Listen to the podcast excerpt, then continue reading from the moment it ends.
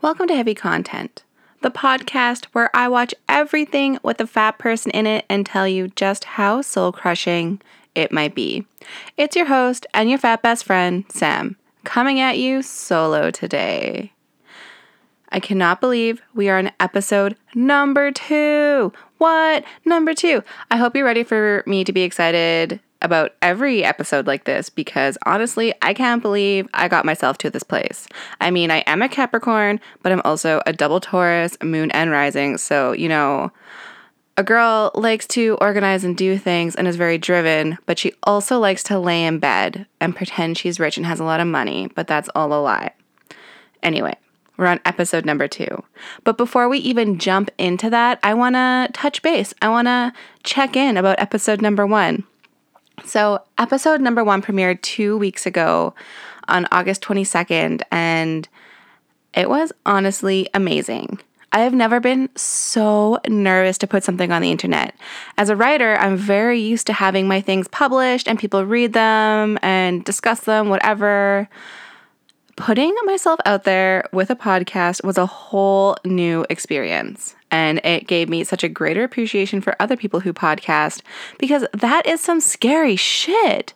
And honestly, I am absolutely floored by how supportive and wonderful everyone has been. And I am really excited to continue on this adventure and see where it takes me and you as the audience and listeners. I have went through some ups and downs with podcasting so far, like audio editing, which is currently my fat best friend of me. It took me 10 hours to edit the first episode. 10 hours. We're not talking 10 minutes. We're not talking 10 seconds. 10 ding, ding, damn hours. Anyway, I learned some things. I grew as a person. I have so much more wisdom. I'm like a grizzled old woman walking down the street, just shaking my wooden walking staff at children, being like, listen here, let me tell you about the podcasting woes. Yeah, it was that bad. I'm praying this one doesn't take me 10 hours. But that episode was also an hour and 10 minutes long, and I aim to have this one at 40 minutes. So bear with me as I stumble through this on my own, learning what to do, what not to do. Like, lock your cats out of the room. Don't have the fan on. Don't put your drinks on the table while you're recording. Don't touch the microphone stand while you're recording. And, you know, maybe it'll be a bit better. Hey,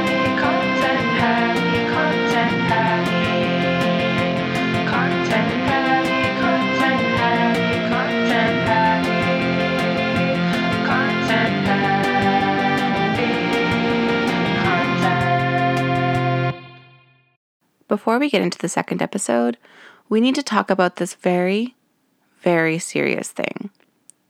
Are you ready? Are you comfortable? We have to process together as a community. I need to hold you guys accountable to something. So, you may have noticed that before I released the first episode a couple weeks ago, I put out a poll on Facebook, Instagram, and Twitter. Now, if you don't follow heavy content on any of those, you need to just walk yourself over to the social media. I'll put the links on the page and follow but I put out a poll and it was about Anders Holm, who I called Anders McMayonnaise on the first episode. He was the pastor in Mindy Project. He is this white guy that I think is very attractive. I said he looks like a lovable youth pastor, and Lindsay said he looks like nothing. And I put it out there to all. I put it out there and I was like, hey, do you think that Anders Holmes looks like a lovable youth pastor or does he look like literally nothing? And you know what you guys came back with? This is what you came back with. Let me read you some highlights. So, here are some of the highlights from my audience participation question. So, when asked if Anders looks like a lovable youth pastor or literally nothing, one of you said, it's a trick question. It's not a trick question because this man looks like a lovable youth pastor. And one of you said, Youth pastor, not lovable though. Excuse me? Excuse me. Okay. All right. Let's go a little bit deeper into this, why don't we? So on Facebook, where I posted this, one of the places I post this, so I shared it onto my personal timeline. And here are some of the deeper responses I got on if Anders Holm looks like a lovable youth pastor or literally nothing. So, when looking at this question, someone replied, I don't see anyone. Okay. Someone else replied, Nothing for sure. Yep, nothing. 100% nothing. Followed by someone saying, Completely forgotten before I type this, aka nothing, with a reply saying, Yep, forgettable. I'd have difficulty differentiating him from countless other people. You all are cold. Cold as ice. Damn, guys. This man looks like a lovable youth pastor, and okay, you think he looks like literally nothing. That's fine. I'm just a little offended. Okay? I'm just a little offended. I don't feel seen one of my personal favorite uh, responses to this was that he looks like a herring connoisseur. Uh, yeah, he actually does. I, yeah, no, he looks like a lovable youth pastor that probably eats herring. I would love to give a special shout out to Matt and Chloe who see me, who see Anders as a lovable youth pastor. Matt said, Youth pastor, 1000%. And Chloe said, I heart Pastor Casey. So here we are. I am seen by at least two people in this world. The rest of you are so damn cold. All right, now that we have figured that out, and I have realized who my real friends are, let's get into episode number two The Sad Fat High School Girl. Now, this episode is brought to you by Back to School, as you can see what the hashtag is all over the promotional image. The promotional image that I took five minutes to make today, so you know I'm real fancy. But this is the back to school episode because it's September. It's officially fall. I saw some girl in one of those like big ass Aritzia scarves that looks like she's just being swallowed by overpriced wool. And I was like, you know what? The seasons have changed. The Vancouverites have spoken. Tiny Lululemon yoga girls are freezing. It's fall. So, we're going to talk about the sad, fat high school girl. So, curl up with your pumpkin spice lattes and someone please save Becky from being eaten by her giant Aritzia scarves and let's get into it. So, what is the trope of the sad, fat high school girl? Well, if we just look at the media we're going to talk about today, which is The Duff, aka The Designated Ugly Fat Friend, a movie starring Mae Whitman, we're going to look at Insatiable, and then we're going to look at Degrassi, The Next Generation, and we're going to focus on My Girl Terry. But before we get into it, what is the trope about the sad, fat high school girl? Now, this trope literally haunts my being. It's ingrained in my bones, sketched in the back of my skull. I'm pretty sure I bleed this trope because I was the sad, fat high school girl. The sad, fat high school girl exists to be bullied. She's bullied because she's fat, and her biggest worry in life is that boys aren't going to want to date her this trope reinforces at a teenage age. Most of these films, most of these TV shows that show a fat high school girl are made for high school aged girls. They're made for teenagers. And the main kind of takeaway from this character, who is often seen as very frumpy and dumpy, and she's like really disheveled. She's wearing like really unfashionable clothes, quote unquote. She's like skulking around school. She's sad. She's so depressed. And her main thing is that she's sad because she's fat and boys don't want to fuck her. And this is something we're telling teenage girls. This is your kind of one of their first introductions to teenage sexuality and desirability politics. And it's just thrown at them in this trope of this like sad fat girl whose main storylines are always about how she can't get a date to the dance, boys don't want to date her, and how she just constantly wants to lose weight. It's in her being. You'll see often the sad fat girl will develop an eating disorder, which isn't ever taken seriously. It's always made into a joke, which again, PSA, eating disorders go horrifically, horrifically undiagnosed in fat people because of stuff like this. She is often seen eating things that we don't just like socially consider healthy. So, like all her friends who are always skinny, by the way, you will never see a high school movie or TV show where there is just this like sick, rad, roaming group of fat girls that are just like happy. No, it's always the fat girl surrounded by skinny friends. You will never see her eating things that we consider quote unquote healthy, but all her friends are like eating an apple and drinking a Dasani, but she's like eating the actual lunch school special. Which she should because she's a teenager and she's like growing and needs fuel. The sad, fat high school girl just exist in this non-stop feedback loop of being sad because she's fat, fat because she's sad, and sad because boys don't want to fuck her, and boys don't want to fuck her because she's fat, and all she wants to do is go to the school dance with Spinner. Anyway, this is the sad, fat high school girl. Now, it is brutal to watch this, and I wish, like, it wasn't so true to fact so I've been fat probably since I was a baby. I've never had like a skinny time and I like gained weight and then like I was just like, oh, now I'm fat. I've always been fat. So I was the fat girl in middle school and I was the fat girl in high school and I was definitely the sad fat high school girl because you are just left out of so many things and you're the butt of so many jokes. And honestly, high school kids are kind of cruel high school was a little rough sometimes. And I still think I made it out and did okay. And like my experience was one of the lucky ones, which is not okay. But you get so used to just realizing that a lot of narratives that are written for teen girls, quote unquote, just aren't for you. And you only get to see and be seen by this trope of the sad, fat high school girl it really gets ingrained in you. And like we talked about on the last episode, um, the fat best friend, which these two things are very, very tightly interwoven the fat best friend and the sad fat high school girl, because you really, if you're the sad fat high school girl, you're also the fat best friend. Like it's always like not one without the other, you know? Um, but it gets so ingrained and you're just so sad because you're not living what you think should be like your top best high school life that you are depressed, you are sad, you are being bullied, you are feeling all these things, but no one ever listens to you because A, no one listens to teenage girls. We need to take a second and listen to teenage girls.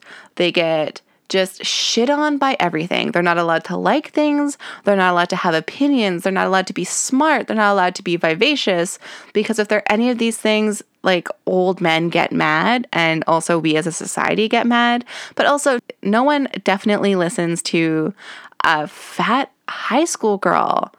And it is so frustrating to see desirability politics play out in children.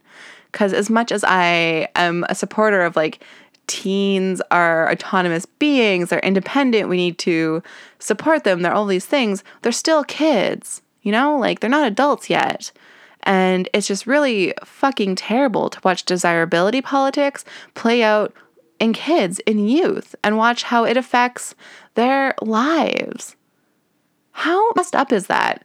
That our own ideas of desirability and what makes someone valuable in life is affecting teens, it's affecting youth. It trickles down to the literal backbones of our society.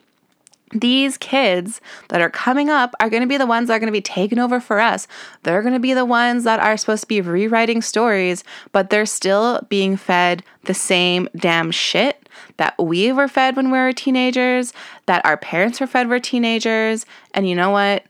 I'm damn done with it, and I can only imagine sad fat girls in high school now are damn done with it. And with that, I want to jump in to talking about the Duff, the designated ugly fat friend, and Degrassi.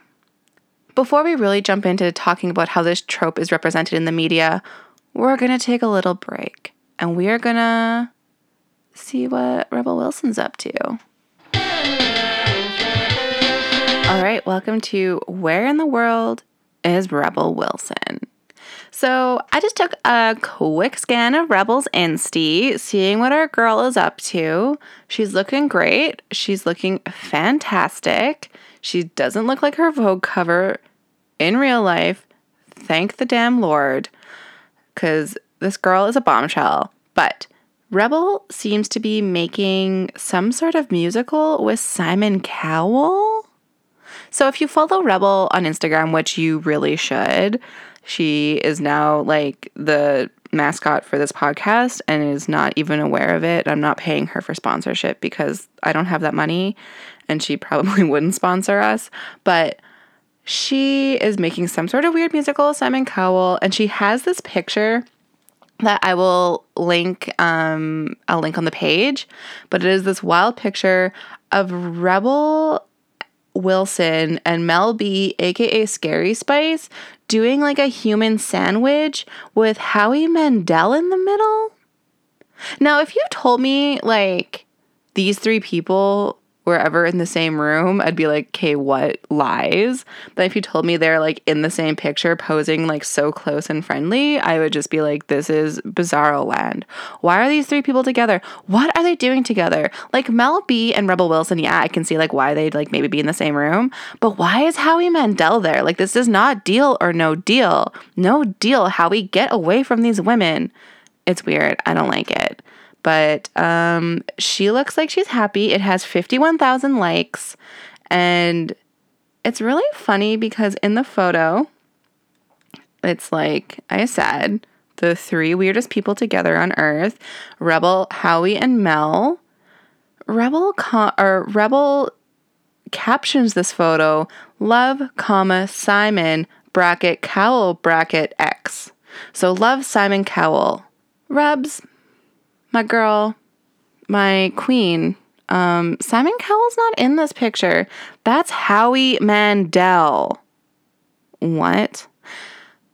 Anyway, Rebel's making a weird musical with Simon Cowell, and I guess somehow Howie Mandel is involved. And that is what's up with Rebel Wilson. All right, welcome back from our Rebel Wilson check in. Now let's really jump into this uh, heavy content, if you will, and talk about The Duff, aka the designated ugly fat friend. So, The Duff is a teen comedy that came out in 2015. It was directed by someone named Ari Sandel, written by someone named Josh A. Kagan. Now, let's take a moment and realize it was written by a man it's based on the novel by the same name, written by somebody named Cody Keplinger. I've never read the novel, but anyway, the film stars Mae Whitman, Bella Thorne, who I guess teens love or something. I don't know. I need to listen to teens, I guess. Like I said. And it's all about the main character, Bianca. Um, she's in her senior year of high school in Atlanta. And it's all about Bianca and her two best friends, Jess and Casey. So, Jess and Casey are like shown as being like more popular and more attractive and more sought after than Bianca, who's like totally like this like really beautiful girl that just like happens to dress like a little more grungy than her two friends. Like she wears a lot of plaid and like jeans and like overalls and whatnot. Like also my style, but she is what she calls the designated ugly fat friend of her group, of her and her two friends, Jess and Casey. And so the designated ugly fat friend is the ugliest girl in a group, and that that is like exploited by people to get to the more attractive popular friends. And in this case, it's all about how Bianca just gets attention from boys so the boys can get to her two better looking, more popular friends. And she has this theory about the duff and all this stuff. Um, yada, yada, yada. Stuff happens, et cetera, et cetera. Plot, plot, plot. But her like theory of being the duff of her two friends is confirmed by this like dinky guy named Wesley who's like, yeah, you're the duff. And it like destroys her and she like gets super sad about it because all Bianca wants is to be hot like her friends and be popular and like date like the really cool guy eh, and aka Wesley. So as like things go on, again more plot plot plot plot plot yada yada yada. Wesley and Bianca become friends, and she's like, I'll tutor you in science. And he's like, I'll tutor you in how to become bangable. And change your social standing and go on a date with this guy named Toby. And so this is all happening. I'm not going to spoil it for you if you want to watch the Duff, but in the end, um, she ends up going out with like her high school crush Toby, who ends up being like, "Oh, JK, I just like wanted to make out with you so I could also just like try and make out with your two hot friends because you're a Duff." What? Okay, what?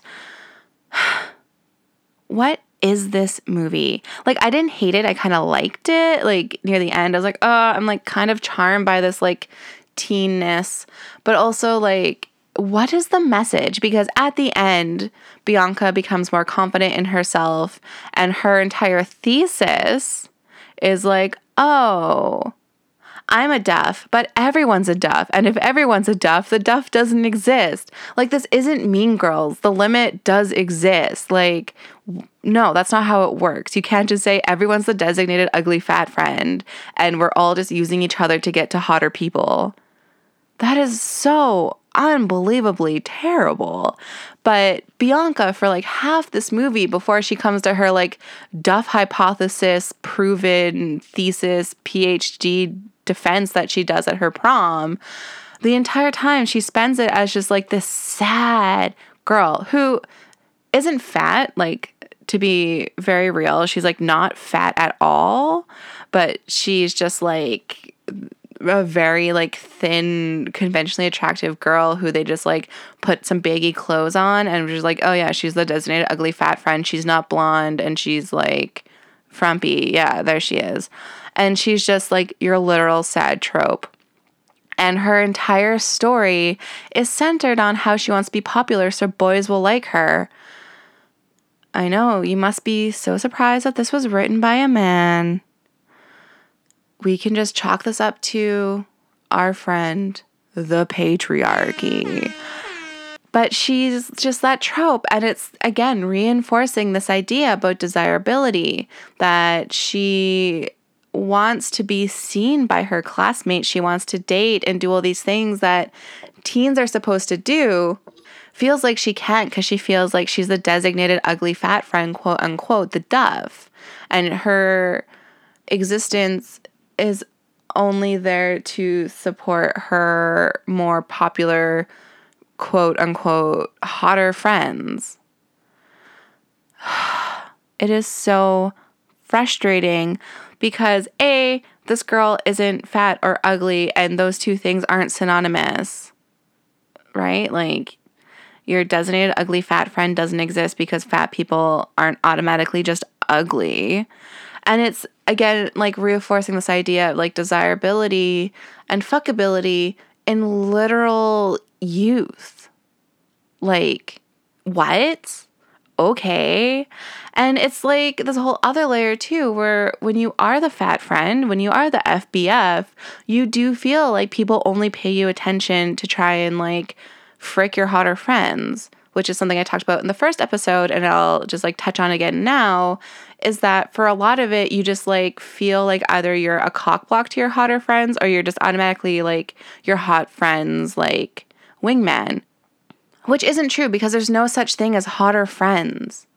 Like, you're out with your friends, you're all hot, you're all beautiful, you're all great. And also, your enjoyment in life shouldn't rest on if someone wants to bone you or not, you know? But it's so frustrating that we're just being shown this again and again and again in the media that women's only purpose is to like date or frick dudes.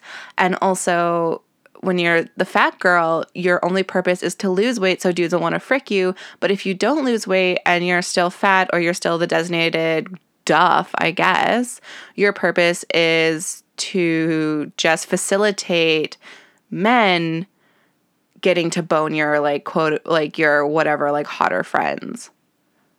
Ugh, the patriarchy. Yeah, it's just like what? Why is this a thing? Why is this a thing we're teaching teenagers? This is a comedy for teenagers, and we are just throwing desirability politics at their faces. Why? And even with like the ending when it's supposed to be like this touching, like revolutionary thing where it's like, oh no, everyone's a duff to someone, that's a fucked message to give someone. Like, no, you're not a duff to someone and like you don't have a duff. Like, that's not how the world works. Ugh. Anyway. The Duff is like a little bit of a hot mess. Watch it. It's not the most terrible movie. Like it is definitely like enjoyable to watch in terms of like, oh, I'm just watching trash. And Mae Whitman is like very like a very good actor and like she's so great to see and she's like really funny. But this like when you really boil down the messaging of this movie, it is so frustrating. And I think really ties into my next example, which is Degrassi The Next Generation. All right.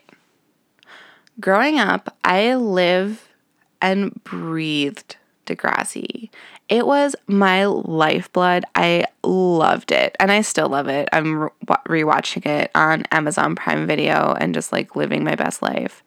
But if you watch Degrassi growing up, for the first four seasons, there was this character named Terry, and Terry was like the designated fat girl of the series. Terry uh, is just so the sad, fat high school girl trope that it's actually almost painful. Like, if there was a checkbox for this, she would check everything. So, Terry is like literally not fat at all, but she's just like a slightly more chubbier girl in school. And she's friends with a like a fairly like medium popular girl named Ashley and Paige.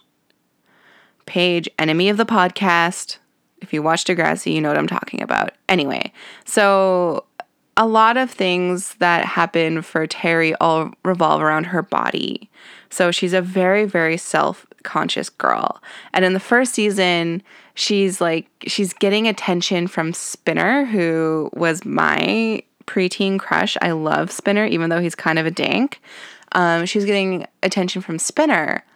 Um, but Paige, enemy of the podcast, liked Spinner and could not deal with the fact that Spinner was showing Terry attention and wanted to like obviously date her. He was like, "Hey Terry, uh, can I borrow your geography notes?" And Terry's like, "Yeah, Spinner, of course. You can borrow my geography notes."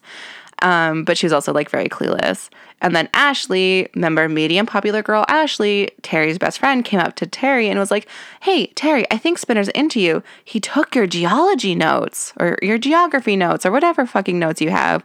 And she's like, Oh, what? He took my notes. And Paige is like, What? Spinner took your notes? And that's how she became enemy of the podcast. Actually, that's not, we're going to get into that.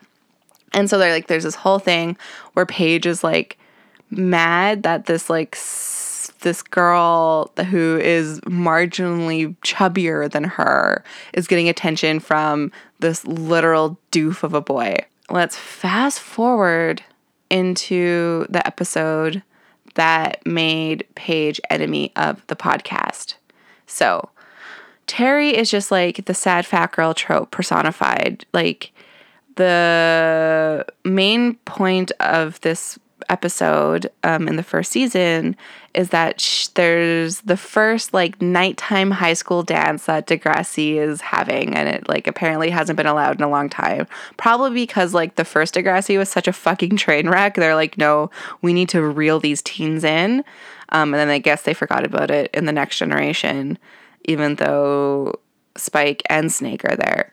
Anyway, so they're having like the dance, and Spinner is talking to Terry, and he's like, "Hey, uh, you going to the dance?" Um, I don't know why he sounds like that. And Terry's like, Yeah, I'm going. No, actually, I'm not going to the dance. My dad said I have to do chores. And Spinner's like, What? You have to do chores? That sounds fake. And then it was fake because Terry, previous to this, had told her dad she can't go to the dance because, quote, unquote, no boys want to dance with fat cows. Terry, my girl, you're breaking my heart because that was also me when I was in middle school, too. I didn't want to go to anything because I thought boys wouldn't want to dance with fat cows.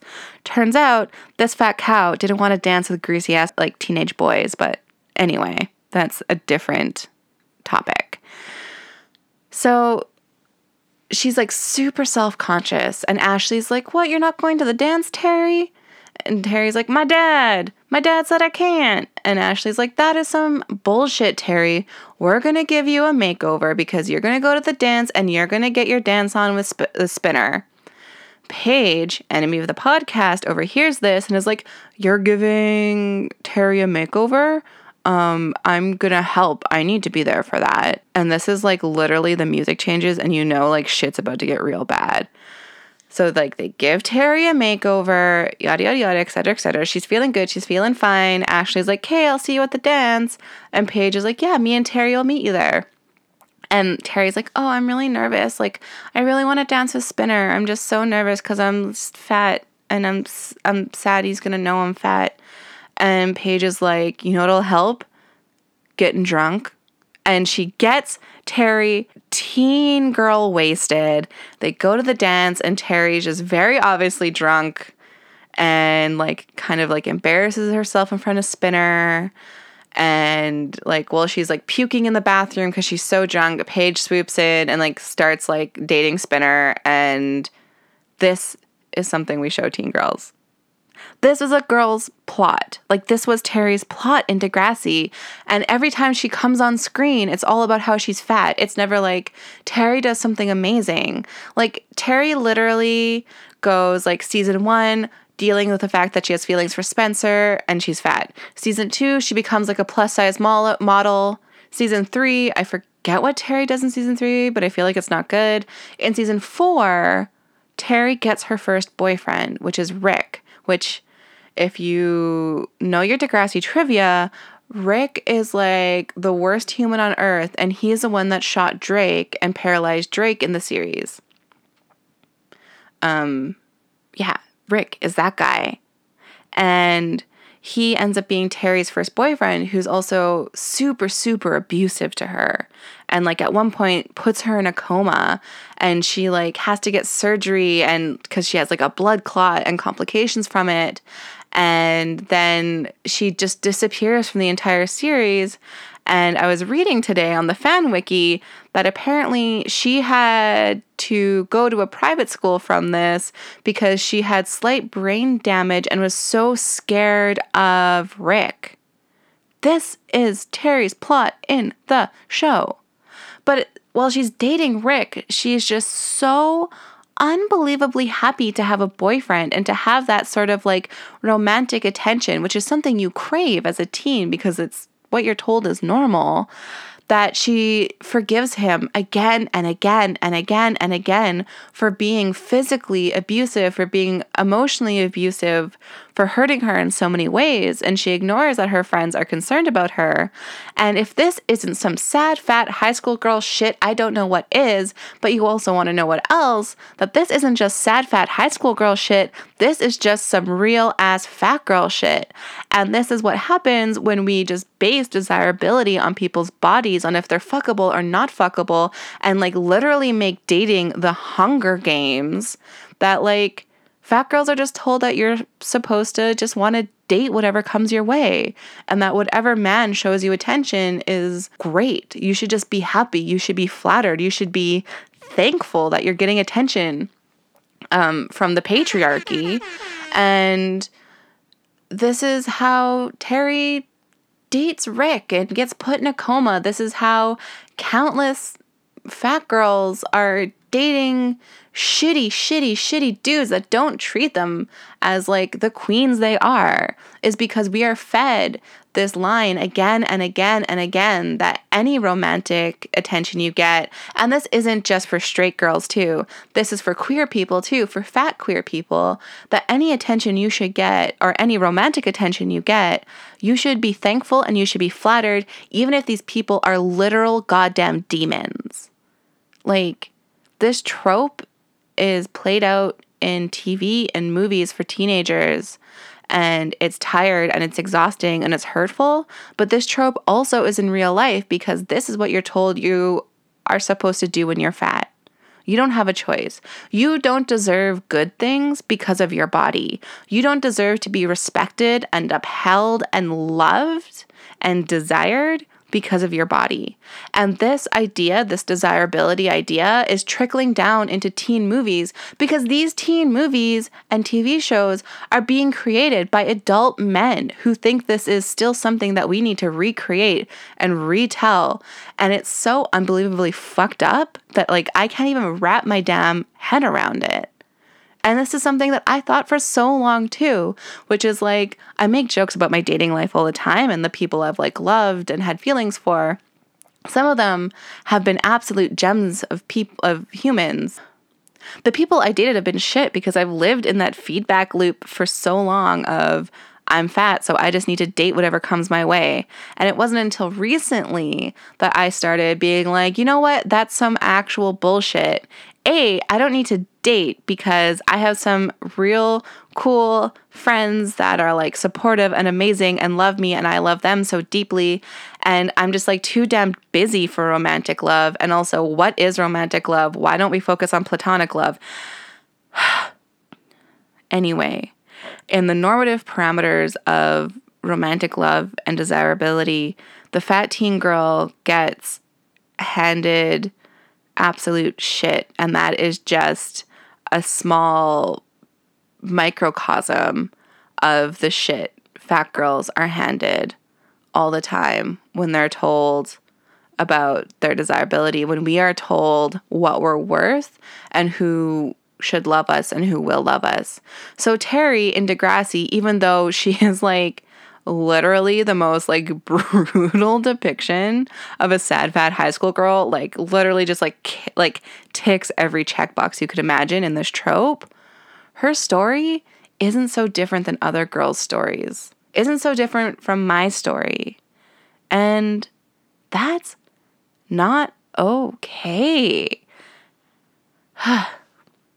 Anyway we're going to take a break and then when we come back, we're going to talk about insatiable.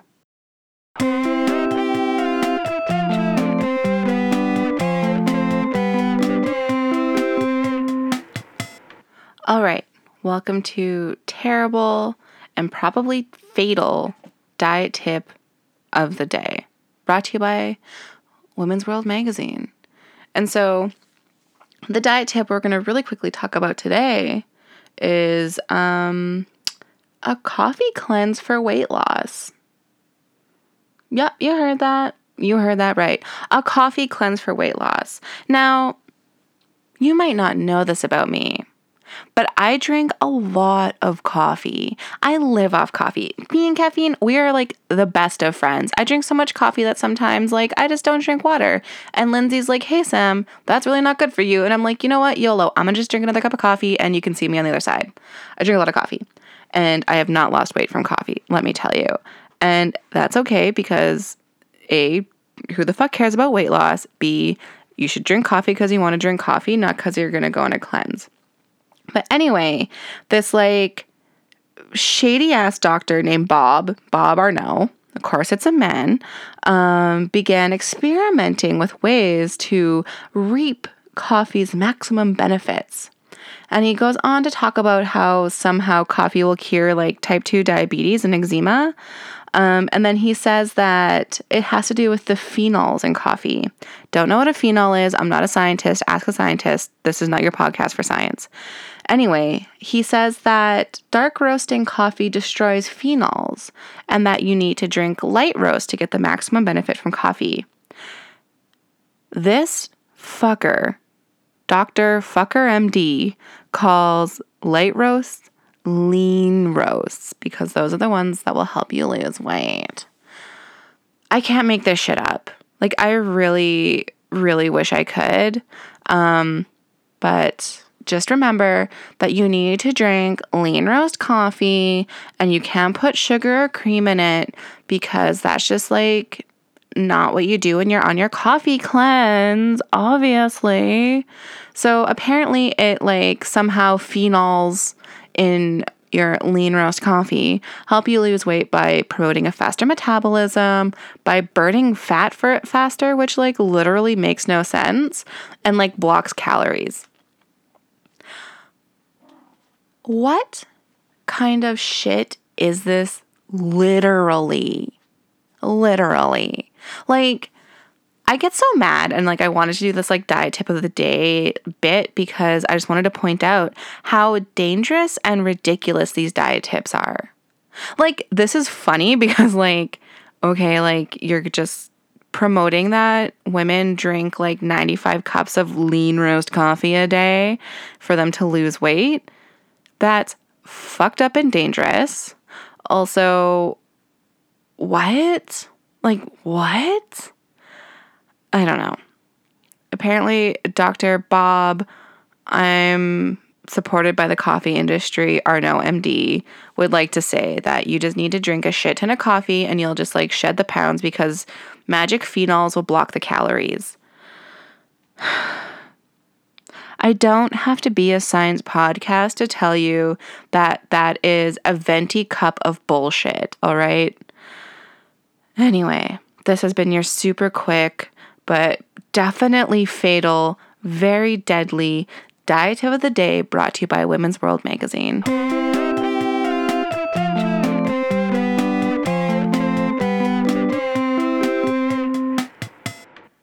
All right, so that was the horrible and potentially fatal diet tip of the day brought to you by Women's World magazine.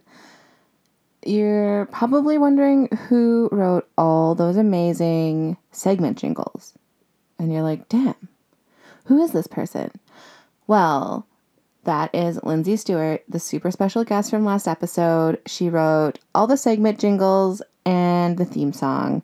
If you didn't listen to last episode, then you missed the fact that she's a super talented musician and she's in two bands and you can head back over to the first episode page and click on the links I provided for Birdo and Maneater and throw them some money, download their demos, do all that good stuff.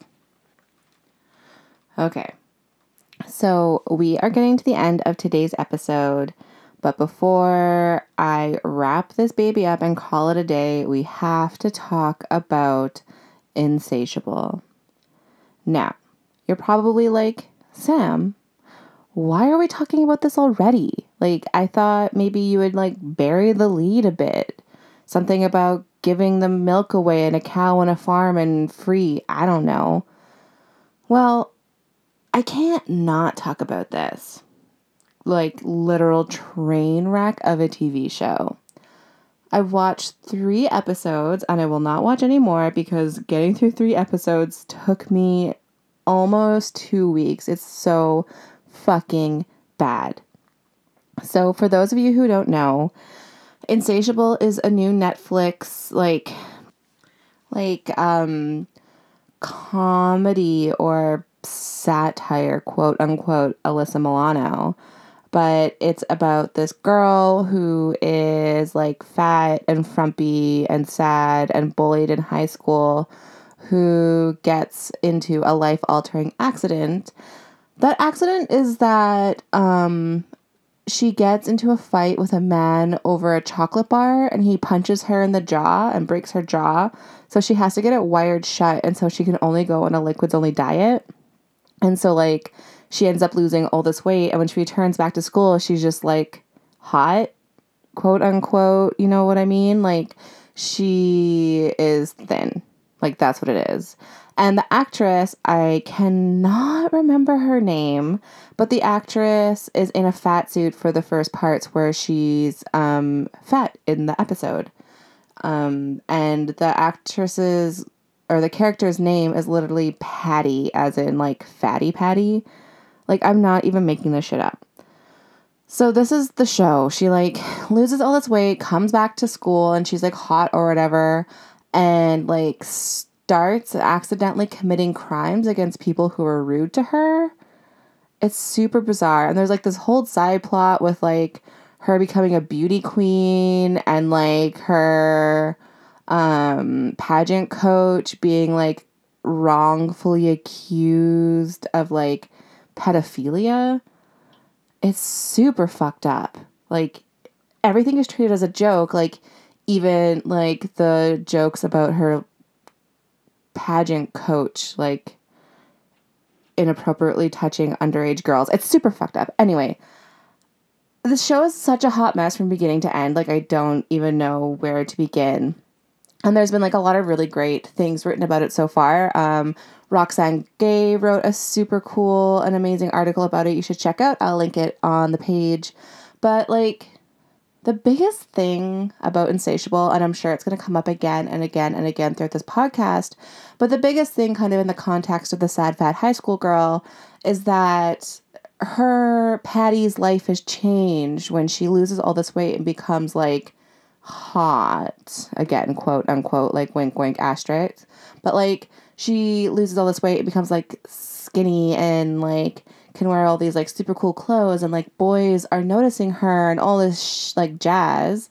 And that's when she's like stops becoming a sad fat girl and like gains all this like confidence. Even though like in the first few episodes that I've watched she's like kind of self-conscious because like you, she's like still inwardly thinks she's a fat girl but she's like very conscious that she's like her body's changed.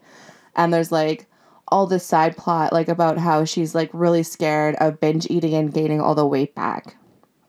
Like I just don't even know. Like how is this I would rather watch a million hours of Terry from Degrassi just like getting literally the worst end of the stick than have to watch a full season of Insatiable with like Fatty Patty.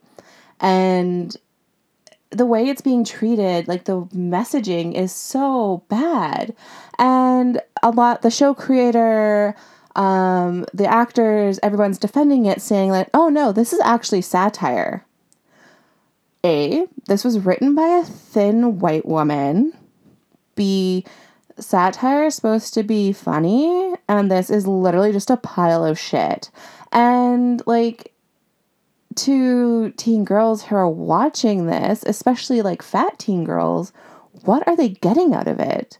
Like, yeah, it's supposed to be funny, ha ha ha ha ha, but like at the end of the day, the main character was showing like really just like greasy hair, unflattering clothes, like no makeup in a fat suit. And when she loses the weight, she comes back to school and she's like a perfect hourglass, like long blown out hair, perfect makeup, and like boys are falling over her. That messaging is so damn straightforward and clear that it actually like is so unbelievably heavy-handed. Like they didn't even try. And I think like some of it is supposed to be like um satire on pageant culture and satire on like the trope we're talking about for this episode but it just fails on so many levels.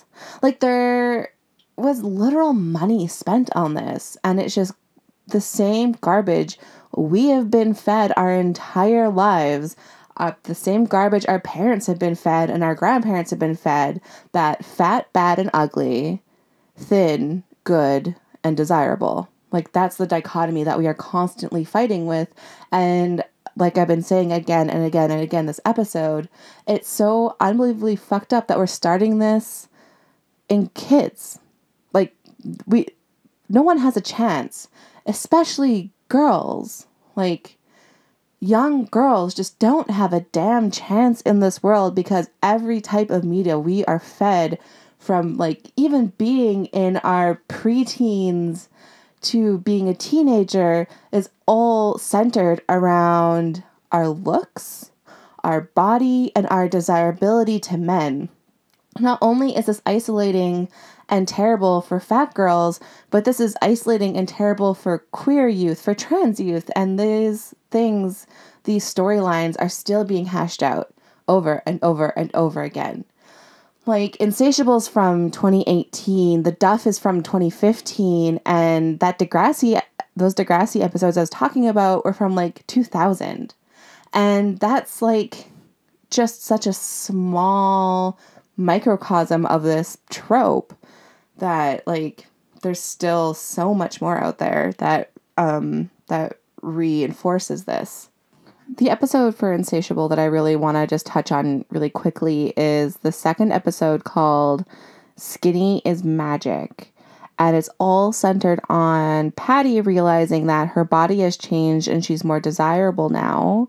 And these weird coincidental things start happening. So she wanted to seek revenge on the guy who broke her jaw. And so she like baited him to a hotel and there was a fire and he got injured. And then um, Patty was like freaking out that like she did this. It was her fault, um, that she was responsible. And then so she goes to the hospital and like ends up confronting the guy and he dies in the hospital after she says like I wish you were dead or something like that. And then she says to her best friend, she's like, "Oh my god, maybe skinny is magic." And I'm just like, "Okay, whatever. You want to say this shit is satire, but this is what you're saying. This is the message you're putting out. And most satire is heavy handed, but the messaging isn't so obscured.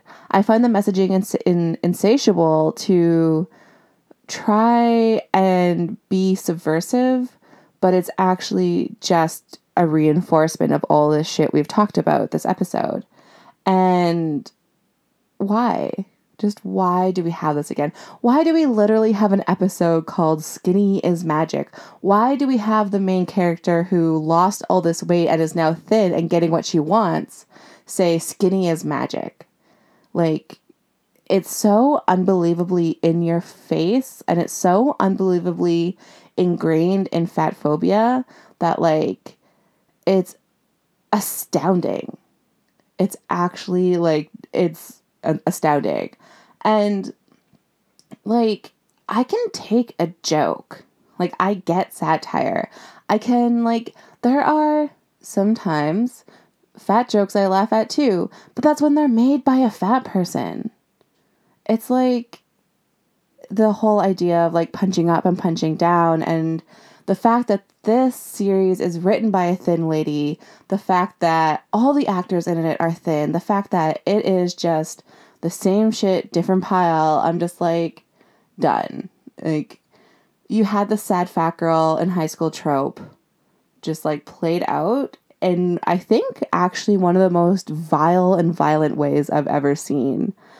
And it's so ridiculous that Patty is being seen as kind of this like superhero, kind of vigilante, femme fatale character after she lost the weight. Because if we boil this down, this is saying if you're fat, if you're a fat girl in high school, you're immediately undesirable and ugly, and everyone will make fun of you. It's saying that you are just going to be bullied no matter what. It's saying that your life doesn't begin until you get skinny that is something that has haunted me my entire life, and I think haunts most fat people their entire life. That you are told again and again and again that your life will start once you lose weight. I am grappling with this as an adult, and I've been grappling with this since I was 13 when I began to notice like dating and like wanting to and wanting to be desirable and all this jazz that I always thought that my life wasn't actually started, that I wasn't living my life because I was fat and I need to be skinny to live my life. And it's very, very upsetting to me that we have this new show that's come out in 28 fucking teen that is still telling fat girls this. It's saying that you don't have a life to live until you're thin and fuckable. I don't want to literally live in a world where that's a messaging that's the messaging we're still giving young girls. I'm sure we're going to come back to Insatiable again and again and again on this podcast. There is nothing more than I want in the world than to just drag out the hate of this show as long as I humanly can. Now, if you're a fat person, key words here. If you are a fat person and you watched Insatiable and you disagree with me and you think it's like a good satire, please let me know. I'm always up for having my mind changed. Despite what the stars say, i.e., me being a Capricorn double Taurus, which literally says stubborn to my inner core. I do like having my mind changed about things. I do like a good, healthy debate, but I don't want to have the debate on if the show was good with a thin person.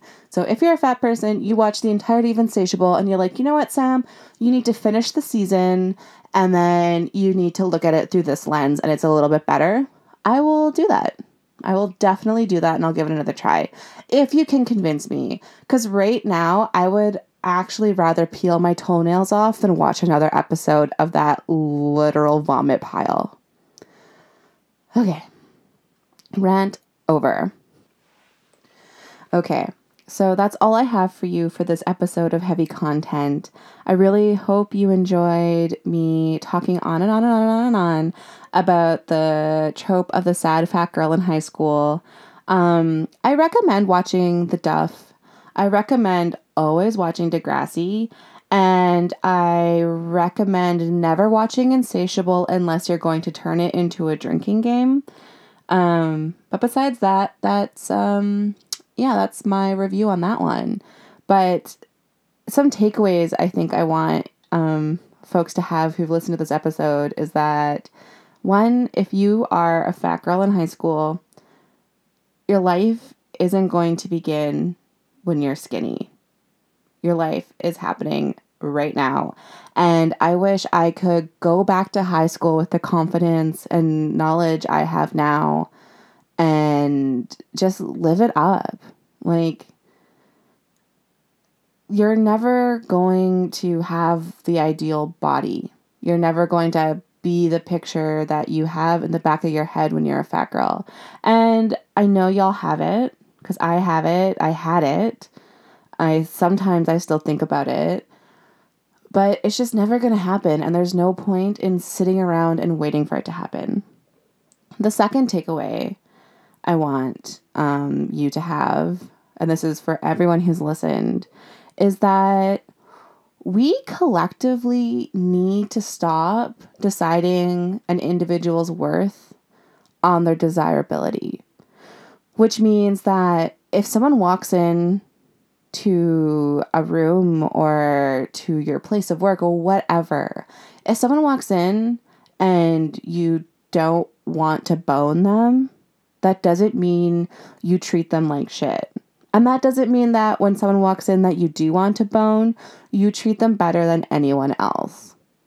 All right? Can we all agree on that? That maybe we need to stop focusing on people's bone ability and start focusing on how great people are. And that we only treat people who are literal jerks like the jerks they are. Sound good? Cool. And last but not least, the third takeaway I think I want people to have with this episode is that coffee cleanses don't work. Rebel Wilson is living her best life, and Terry from Degrassi deserve more. Thank you for listening, and I will be back at you again on September 19th. This time, I will be talking about the fat suit flashback trope, everyone's favorite. I may or may not have a super special guest pay attention to the social media to see if I make an announcement, if someone's gonna join me in my super cool at home studio, aka my bedroom. If you want to keep up to date with heavy content, you can follow the podcast on Instagram at Heavy Content Cast. You can follow on Twitter at Heavy Podcast and on Facebook at Heavy Content. Um, yeah. See you on the 19th.